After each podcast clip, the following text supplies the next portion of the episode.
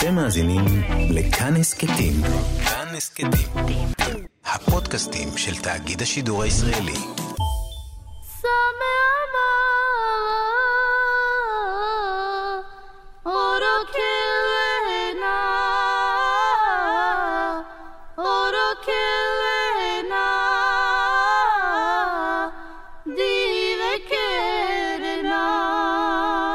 מכירים את המוזיקה הזאת?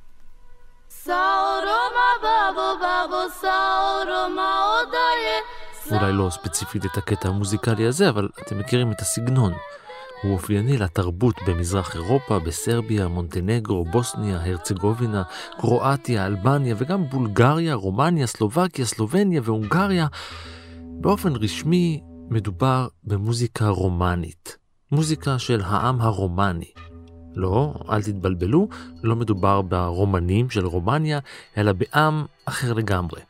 אתם מכירים אותו בשם הנפוץ שלו, הצוענים.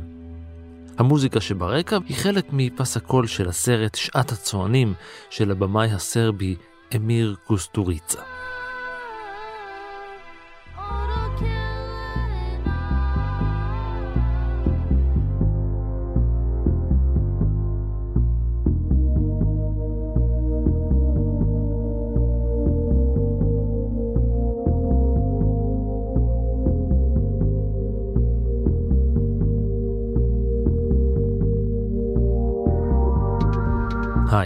אני רן מנהר ואתם על מנהר הזמן. מדי פרק אנחנו מספרים לכם על מקרה שקרה בעבר מזווית שכנראה עוד לא הכרתם. הפעם אנחנו יוצאים אל תחילתה של התרבות האנושית, רק כדי לנסות ולשפוך אור על אחד העמים המרתקים והמסתוריים ביותר שחיים כיום, הציגנים, הזינגרים, הג'יפסיז, הצוענים.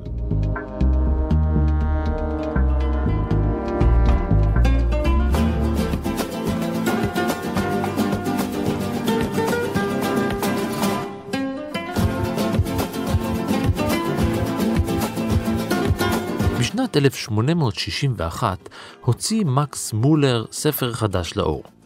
הוא קרא לו הרצאות על מדע השפה, והוא הזכיר שם את השפות העתיקות ביותר שהיו ידועות אז למדע. במאה השנים שקדמו לכך, היה ידוע שהשפות העתיקות ביותר הגיעו מהאזור שבין הודו ואירופה. לעמק האינדוס, שהוא המקור של כל אותם שבטים הודו-אירופאיים, שחלקם נע מזרחה להודו, ואלה השבטים הארים לדוגמה, הם גם נעו כמובן מערבה, הגיעו לאזור פרס, והתיישבו גם שם, כי הרי לכן נקראת פרס איראן, ארץ הארים. זהו הגיאוגרף והמזרחן שלמה פיליבה, מגלה ארצות.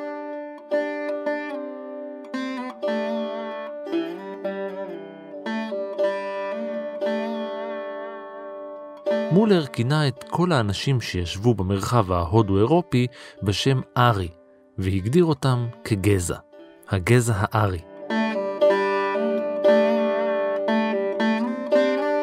אני יודע, זה מונח מוכר בקונוטציה אחרת לחלוטין, אבל היא קשורה קשר ישיר למרות שמולר חזר בו בהמשך חייו ויצא נגד הזיהוי הלשוני עם זיהוי אנתרופולוגי של גזע כזה או אחר, התיאוריה הזאת שלו, לפיה כל הקבוצות האתניות באותו מרחב היו חלק מגזע אחד ארי, צברה תומכים ופופולריות באירופה, במיוחד בגרמניה.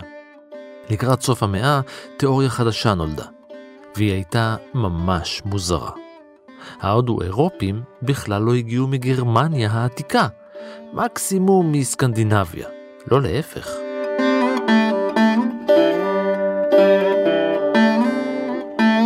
וכך קיבל המונח ארי משמעות אחרת, גרמני, נורדי, צפון אירופי, מה שהוביל לחלוקה של הגזע הלבן לשלושה, ארים, שמיים, בני שם, וחמיים, בני חם.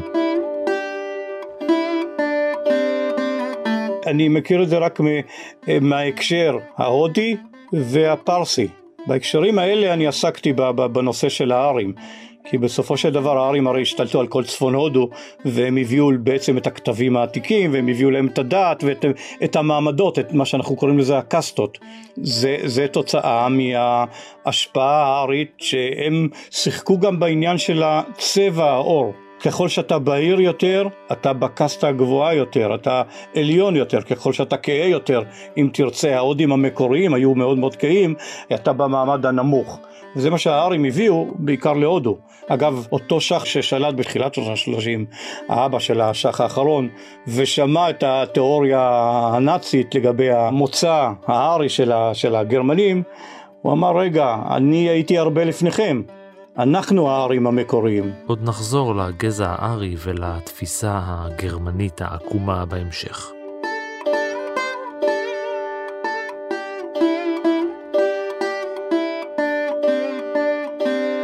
באופן רשמי, בשלושים השנים האחרונות המונח ארי מתייחס לתרבות ההודו-אירופית הקדומה. אז בואו נדבר על הארים המקוריים.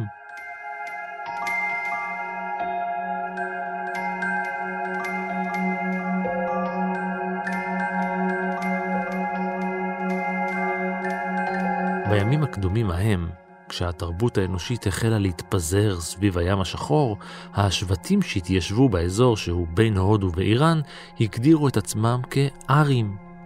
זה היה מאוד טבעי שההודים העתיקים התייחסו אליהם בשם הזה. מאות שנים לאחר מכן, במאה החמישית לפני הספירה, הסנסקריט ההודית העתיקה נתנה למונח ארי משמעות נוספת. אציל.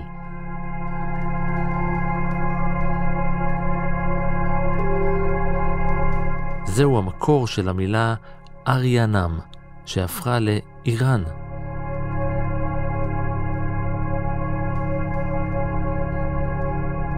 בכל מקרה, המונח ארי הגדיר אז והיום קבוצה תרבותית ולא גזעית.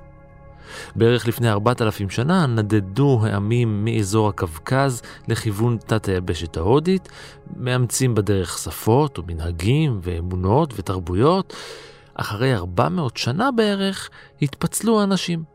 חלק נותר במרחב, שהוא היום איראן, השאר נותר הודו ארי והמשיך לנדוד.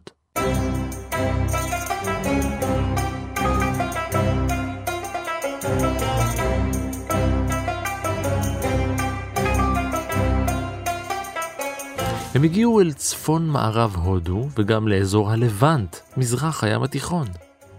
השפה שלהם הפכה לעשרות השפות המדוברות בין הודו ואירופה.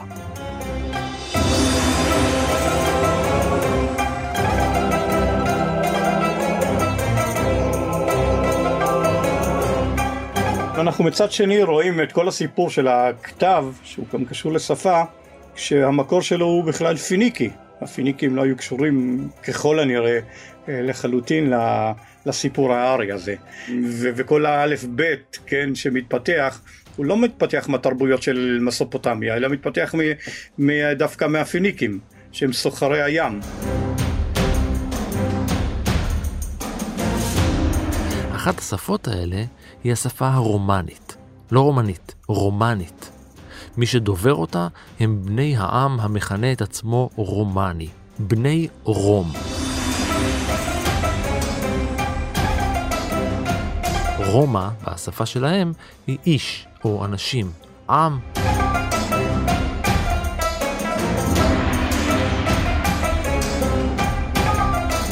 מתישהו במאה הראשונה או השנייה לספירה, אחת הקבוצות התרבותיות שהגיעה מאירו-אסיה וישבה בהודו, החליטה שמספיק לה, והאנשים שם הרגישו שהם צריכים לקום ולעשות מעשה.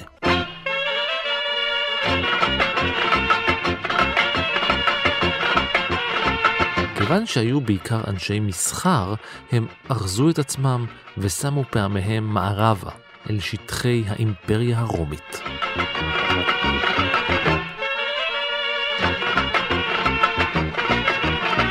אנחנו יודעים שכן היה מסחר גם דרך הים וגם דרך היבשה. דרך המשי הקדומה מצד אחד, מצד שני הסוחרים הערבים בים הערבי. את הסחורות הגיעו מהודו לנמלי דרום חצי האי ערב, למשל לעדן, משם בדרך הבשמים על ידי הנבטים.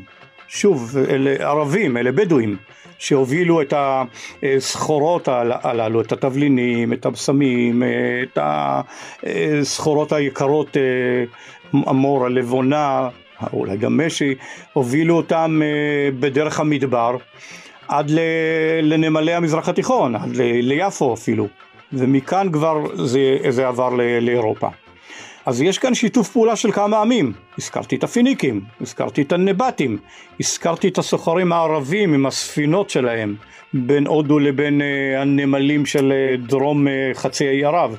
אז שיתוף פעולה של מסחר. ייתכן שגם נכנסים לפה גם האתיופים, אם אנחנו מזכירים לדוגמה את מלכת שבא או דברים דומים, וככה יש לנו כאן איזו התנקזות של מסחר מהמזרח, מאפריקה, אל הנמלים של אה, חצי האי ערב, דרך הבשמים לנמלים של אה, אגן הים התיכון, וככה זה מגיע בסוף לאירופה, ושוב דרך המשי, הדרך היבשתית. שהייתה קיימת גם בתקופה הרומית ובעצם מי שמתחכה על הדרך הזאת ומנסה דרכה להגיע אה, מזרחה זה אלכסנדר מוקדון אחרי שהוא מתמודד עם האימפריה הפרסית כובש אותה הוא ממשיך מזרחה מתמודד עם העמים האפגנים, הוא בסוף נעצר שם בעמק האינדוס. החיילים, הכוח הצבאי שלו כבר מסרב להמשיך ולהגיע עד להודו. הרי זה קדם לרומאים, הסיפור של המסעות של אלכסנדר מוקדון. אז הנה הדרך שבתקופה הרומאית הם כן מקבלים סחורות מהמזרח, או בדרך היבשתית או בדרך הים, מזרח התיכון, עד בעצם אה, שמשפחת אה, פולו עוברת בדרך המשק והם בעצם אה, חוזרים מהודו ומסין ומספרים שיש דרך יבשתית שכמובן אה, מי שמשתמש בה זה הסוחרים המקומיים ולא הסוחרים האירופאים. הרומנים התיישבו במצרים הרומית, ככל הנראה בעיר צוען המקראית. הם זכו לשם העברי צוענים, אנשי צוען.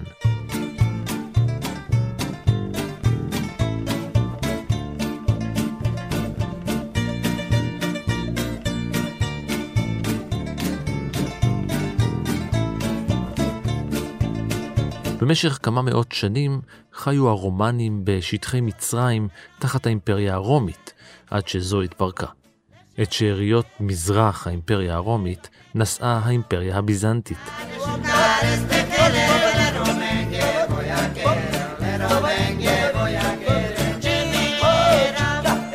הדברים משתנים רק ב-1453, כאשר מצרי הבוספורוס נופלים בידי הטורקים, האימפריה הביזנטית נופלת, אה, קוסטנטינופול הופכת להיות איסטנבול, ואז הדרך היבשית מתנתקת. וזה שנותן את הדחיפה לאירופאים לחפש את הדרך הימית. עם הסיפור של קולומבוס שרוצה לשוט מערבה כדי להגיע מזרחה או להקיף את אפריקה ולהגיע להודו כפי שבסופו של דבר עשה ואסקו דה גמא בנתיב הימי להודו. אז זה פחות או יותר הדברים שהיו, אבל האירופאים בעצם עד אה, הסיפור של הנתיב הימי לא עסקו במסחר אה, ישירות עם המזרח.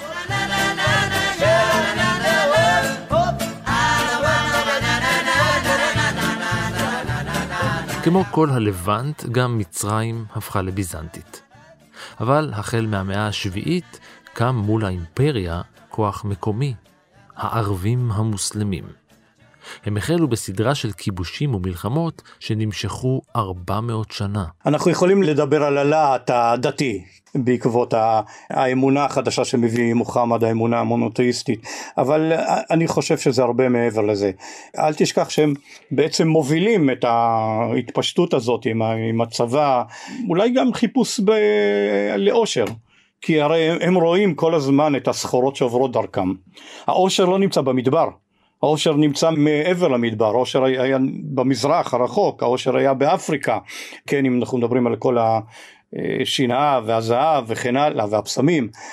מדוע הם כובשים את האימפריה הענקית הזאת מעבר לעניין של הלעד הדתי? זה מעניין. יש כמה אמ, השערות למה הם בעצם עושים את זה. למה הם יוצאים מן המדבר וממשיכים וממשיכים בלי סוף כאשר ממולם נמצאת האימפריה הביזנטית והאימפריה הזאת היא כבר בסוף דרכה, היא כבר בעצם אה, מנוונת. והם כמובן לא מצליחים לעצור את הלהט של הבדואים האלה שיוצאים מן המדבר. אה, גם מבחינת אה, של נשק, אה, של קלות תנועה וכן הלאה, יש עוד הרבה הרבה סיבות למה הם מצליחים לנצח צבאות חזקים מהם בהרבה. מאות שנות המאבק השפיעו על כל תושבי האימפריה הביזנטית המדלדלת. גם הרומנים, הצוענים, היגרו עם בני משפחותיהם ממצרים. הם נעו מערבה וצפונה לכיוון אירופה, שם כינו אותם אצינגני, מהמילה היוונית אצינגנוי, אלה שלא ניתן לגעת בהם. למה לא ניתן לגעת בהם? כי השמועה הייתה שהם היו עם של קוסמים ומכשפים. חייבים להפריד בין הגלים כל גל היה איזה כיוון אחר. הגל הראשון אגב היה במאה החמישית ככל הנראה, הרביעית, החמישית. הם נכנסים לממלכה הפרסית. המיתוס מספר שבעצם השח הפרסי של אותם ימים מזמין אותם. והוא מזמין אותם כי הוא נחשף אליהם כי הייתה השפעה פרסית חזקה מאוד על צפון הודו. הם גם שלטו בחלק מהאזור שם. ואז הם נחשפים לעם הזה, עם נווד, שיודע לעשות שמח. אבל לא רק שמח, לא רק לנגן, לא רק לרקוד. אל תשכח שבמהות שלהם הקבוצה הזאת, קבוצת הנוודים הללו, גילו ראשונים את הסוד של ליבוי האש. ולכן הם עובדי האש, לכן הם אנשי האש. הרי בערבית קוראים להם אל-נוואר, אנשי האש, אנשי האור. הם הנפחים, הם מכינים את הכלים לחקלאי, או את כלי, ה... את כלי הבית, או אפילו כלי הנשק. הם, הם חרשי הברזל. ומהר מאוד הפרסים מבינים שהעם הזה הוא בעייתי כי אין לו שום שייכות לאדמה ובשום מקום בעולם ולאורך כל ההיסטוריה הצוענים לעובדי אדמה. בשנת 803 סיפר תאופנס המודה על הקיסר ניקפורוס הראשון שנעזר באצינגני על מנת לדכא התקוממות באמצעות כשפים. כך יצא שהמילה אצינגנוי הפכה לכינוי לכל מגידי העתידות הקוראים בקלפים והקוסמים למיניהם. הצטגנין בלשון חז"ל, זינגרו באיטלקית.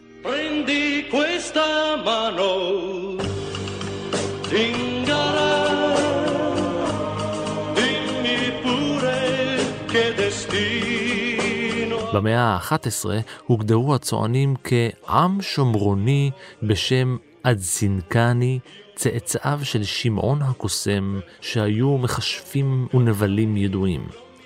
ומאז, מימי הביניים החשוכים, נקשר שמו של העם הארי ההוא ברוע, רשע ומעשי נבלה.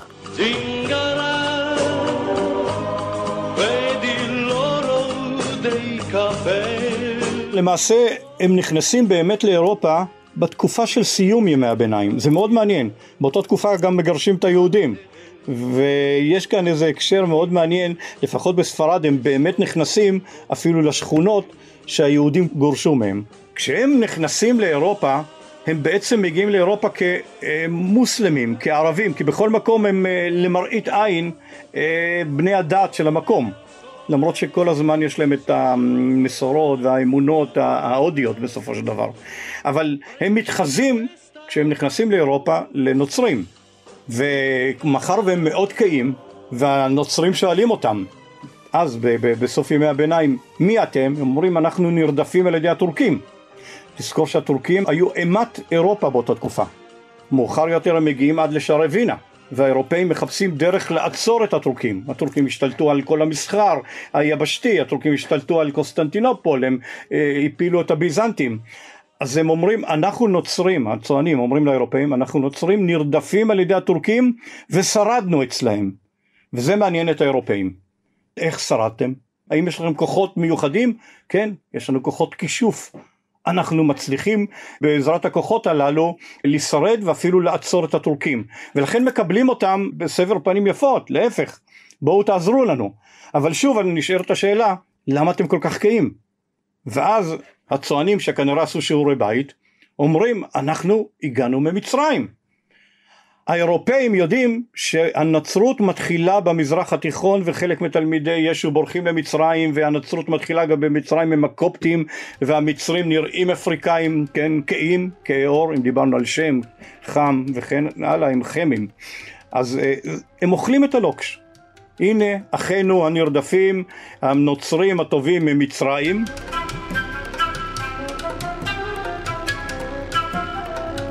הרומנים המשיכו לנדוד גם באירופה. אנשים אלה, כתב עליהם נזיר בתחילת המאה ה-14, לעתים רחוקות או לעולם לא, עוצרים במקום אחד ליותר משלושים יום, אך תמיד, כאילו קוללו על ידי אלוהים, הם נוודים ומנודים. אחרי היום השלושים, הם נודדים משדה לשדה עם אוהלים קטנים, מלבניים, שחורים ונמוכים, כמו אלה של הערבים, וממערה למערה, כיוון שהמקום המיושב בהם הופך לאחר תקופה של שלושים יום כל כך מלא שרצים וזוהמה אחרת, שאי אפשר לגור בשכונתם. המאה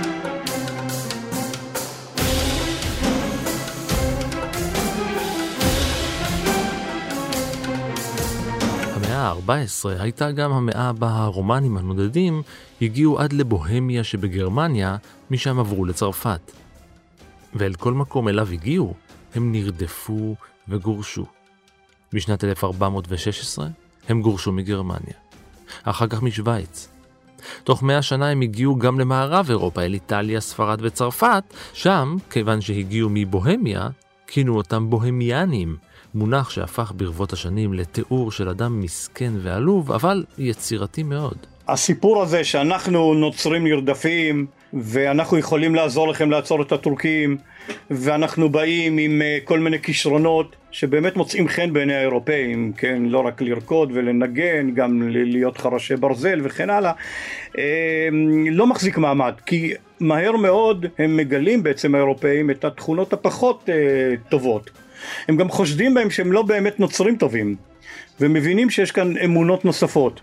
ומהר מאוד, תוך מאה שנה, מבינים שיש כאן עם שלא יכול להתיישב באיזשהו מקום. כפי שמגדיר המשורר של הצוענים, רומסטן, לשון עם רומא, רומסטן נמצאת איפה שהרגליים שלי עומדות כרגע. אז הם מתחילים להבין שיש כאן עם בעייתי, שבעצם פוגע אפילו בסביבה, ופוגע גם על ידי כך שהוא לא בוחל בלקחת רכוש.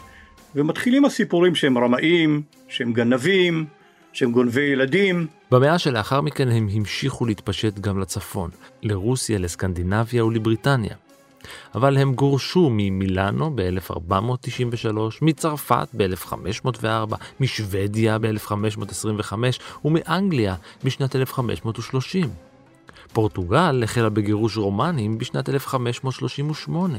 ואנחנו מוצאים כבר במאה ה-17 החלטות נגד הצוענים. אפילו לואי ה-14 מחליט לשלוח אותם לעבודות פרך, וזה במאה ה-17, כן? הוא מוציא החלטה של מלך צרפת, מה לעשות עם הצוענים.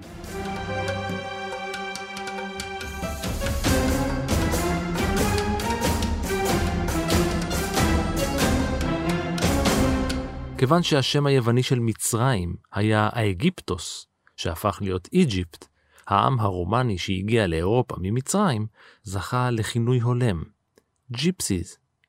רק עשרות שנים לאחר מכן, כמעט מאה, שונה החוק באנגליה, בצרפת וברוסיה, כך שמעמדם של בני רום השתנה לטובה.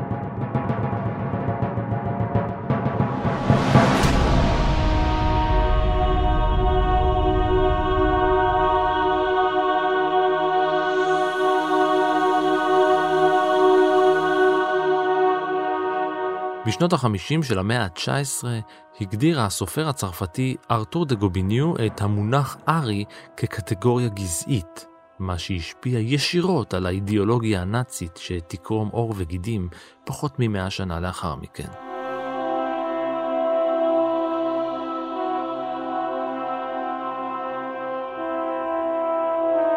ב-1899 הוקם בבוואריה משרד לענייני רומנים, יותר נכון, משרד לענייני צוענים. שם נכתבה המדיניות נגד העם הנרדף. עד שנת 1929 הוקם למשרד הזה אח גדול, משרד ראשי במינכן. חלק מהמדיניות כלל חוק שחוקק באותה השנה שאפשר למשטרה לתת עונשים לצוענים, כמו עבודות כפייה למובטלים.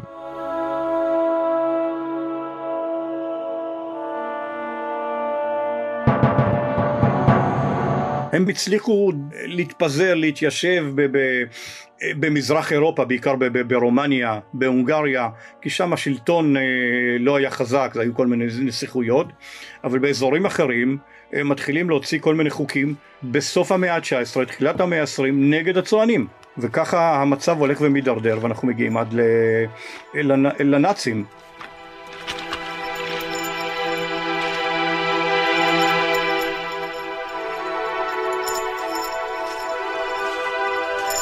תורת הגזע הנאצית לא הייתה מוכנה להתמודד עם עוד עם שהמוצא שלו הוא ארי.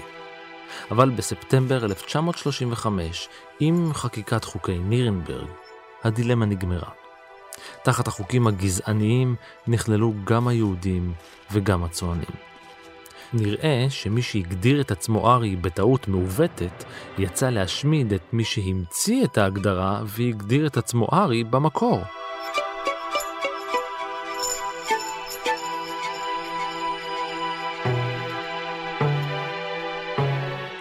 בשנת 36 אישר המשרד הנאצי למחקר תואר הגזע והביולוגיה של העם, שהוקם באותה השנה, שרוב הצוענים אינם דם נאצי טהור.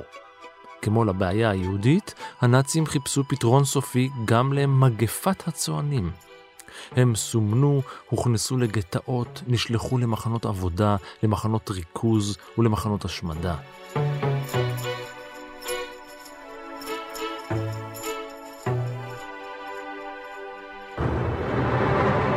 המדינות היחידות בהן ניצלו הרומנים מגירוש והשמדה היו בולגריה, דנמרק, פינלנד ויוון.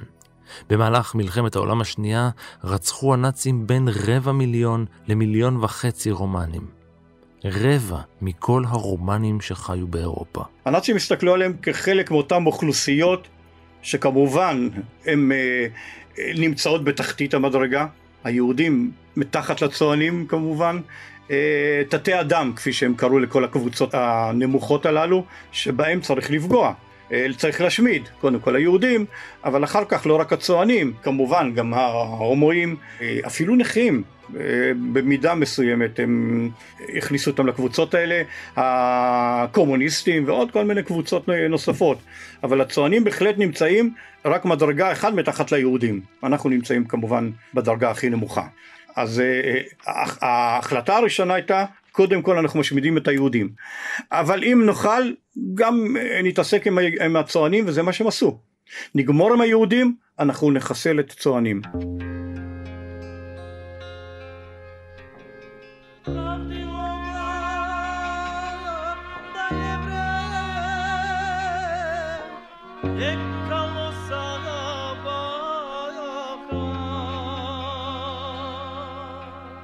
הזוועות שבוצעו בשם האידיאולוגיה הארית הובילו את עולם המחקר והאקדמיה להפסיק להשתמש במונח ארי בכלל.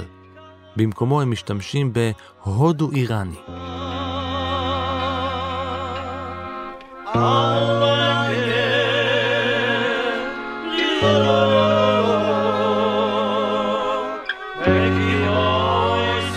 מעדויות של קציני האס-אס במחנות ההשמדה ושל יהודים במחנות השמדה, אפילו באושוויץ, הרי היה מחנה נפרד בקבוצת המחנות באושוויץ של צוענים. אנחנו מבינים שהנאצים לא כל כך רצו להתעסק עם הצוענים בגלל שלא היה פשוט להתעסק איתם. היהודים הם מתארים אותם כן כממושמעים יותר, אם תרצה, משהו שאנחנו לא אוהבים, כצאן מובל לטבח. אמרו להם ללכת, לרדת מהרכבת, להסתדר, להיכנס למשרפות, אז היהודים עשו זאת. אבל הצוענים הם היו בלתי ממושמעים, הם כל הזמן התנגדו, ובטח שלא להוביל אותם למוות. ו- וידועים הרבה מאוד סיפורים באותו מחנה של צוענים שם באושוויץ, שהם כל הזמן רצו אל הגדרות, היו מוכנים להתחשמל, העיקר לגרום שם להפסקת חשמל כדי שהאחרים, הצוענים הנוספים, יעברו אותם וינסו לברוח, וממש עדויות שנאצים לא רצו להתעסק עם, עם, עם צוענים לעומת היהודים.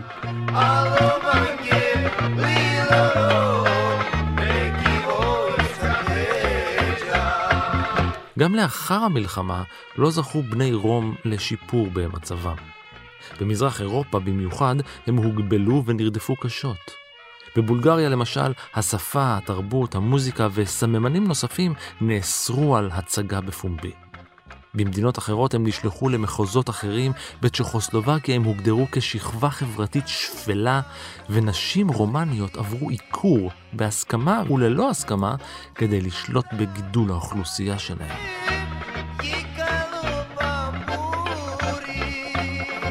זה נשמע כאילו האירועים האלה הם חלק מההיסטוריה, אבל גם בשנת 1992, לפני פחות מ-30 שנה, גרמניה גירשה עשרות אלפי מהגרים רומנים משטחה.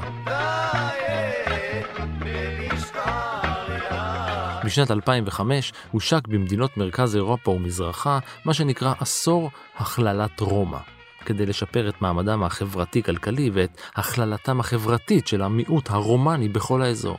זה מתחיל מתחילת שנות ה-70 במערב אירופה. בבריטניה הם אה, מתכנסים לראשונה, הצוענים מוציאים איזה עיתון, ניסיון להפוך את השפה הצוענית, הרומני, לשפה כתובה, היא לא הייתה שפה כתובה. דגל, עושים את הקונגרס הצועני הראשון, בנפילת ברית המועצות והגוש המזרחי מתחילת שנות התשעים, צוענים, בעיקר למשל ברומניה, דורשים זכויות. אנחנו רוצים לקבל מהמדינה. אם אתם רוצים שאנחנו נהיה אזרחים, נהיה בעלי תעודת זהות וכן הלאה, אנחנו גם דורשים זכויות ומתחילים באמת למשל לשלם להם ביטוח לאומי. במקביל, באירופה מבינים שיש להם את הבעיה הצוענית. הצוענים שנדחקו לאחר כל הרדיפות של מאות השנים שלפני כן אה, לשוליים של החברה, להיות בפשע, גנבים וכן הלאה, והסיפור של גניבת תינוקות זה סיפור אמיתי, מבינים שחייבים לעשות איזשהו הסדר. מה שקדם להסדר הזה של 2005 היו מהומות בדרום צרפת, בחוף של פרובנס, בין הצרפתים המקומיים לבין הצוענים שבאו בהמוניהם מספרד ומדרום צרפת לחודש מאי לעלייה לרגל. בעקבות כל הסיפורים האלה יחדיו, החשיפה של הכנופיות שחוטפות תינוקות, הדרישה שלהם לזכויות, המהומות שהיו בדרום צרפת. דבר נוסף, ההתאגדות של הצוענים במזרח אירופה, בעיקר שוב ברומניה, תחת חסות של מלך צועני, פתאום יש מושג כזה, והמלך הצועני, אחד הדברים שהוא נלחם אל מול גרמניה, קנצלר מרקל, הוא דורש ממנה אה, שילומים, כמו שהיהודים קיבלו. על רקע זה הביקור שלו גם בארץ ב-2015. ללמוד איך היהודים הצליחו לקבל שילומים ואנחנו הצוענים שגם סבלנו לא קיבלנו אז על רקע כל הדברים האלה באירופה מנס... אומרים אנחנו חייבים להתמודד עם הבעיה הצוענית שלנו. מס השפ... השפתיים שגרמניה נותנת זה בסך הכל להקים איזה אנדרטה די עלובה בלב הפארק בברלין עבור הצוענים אבל הם עדיין לא מוכנים לשלם להם ולו פרוטה וכמובן מנסים אה, בכל מיני צורות לשקם אותם אז יש הרבה מאוד פליטים צוענים על הגבול של צפון יוון התחילו לעשות להם רישום לשלם להם ביטוח לאומי והסתבר שהצוענים יודעים איך לעבוד על הרשויות שם. פתאום למשפחה אחת ש, שכל חודש מתייצבת ואומרת שיש לה ארבע ילדים, חודש אחרי זה יש לה שש ילדים. מאיפה נוספו שני הילדים שהם מראים אותם? מסתבר שזה תינוקות גנובים. יש הרבה סיפורים. על פי הערכות כיום, יש ברחבי העולם כ-20 מיליון רומנים. מיליון מהם בארצות הברית, המדינה בעלת האוכלוסייה הרומנית הגדולה ביותר בעולם.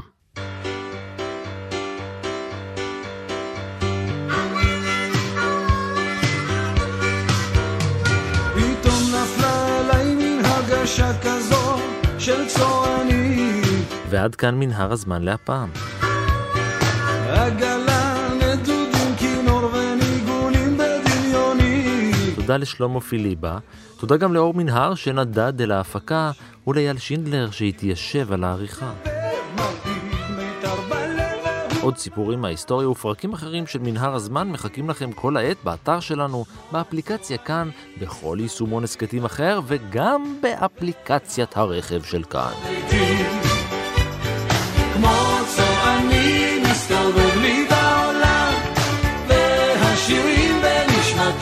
אתם מוזמנים להמשיך ולעקוב אחריי ברשתות החברתיות, בפייסבוק ובטוויטר, להגיב, להעיר, ובעיקר להתחבר. אני רן מנהר, נשוב וניפגש בפרק הבא.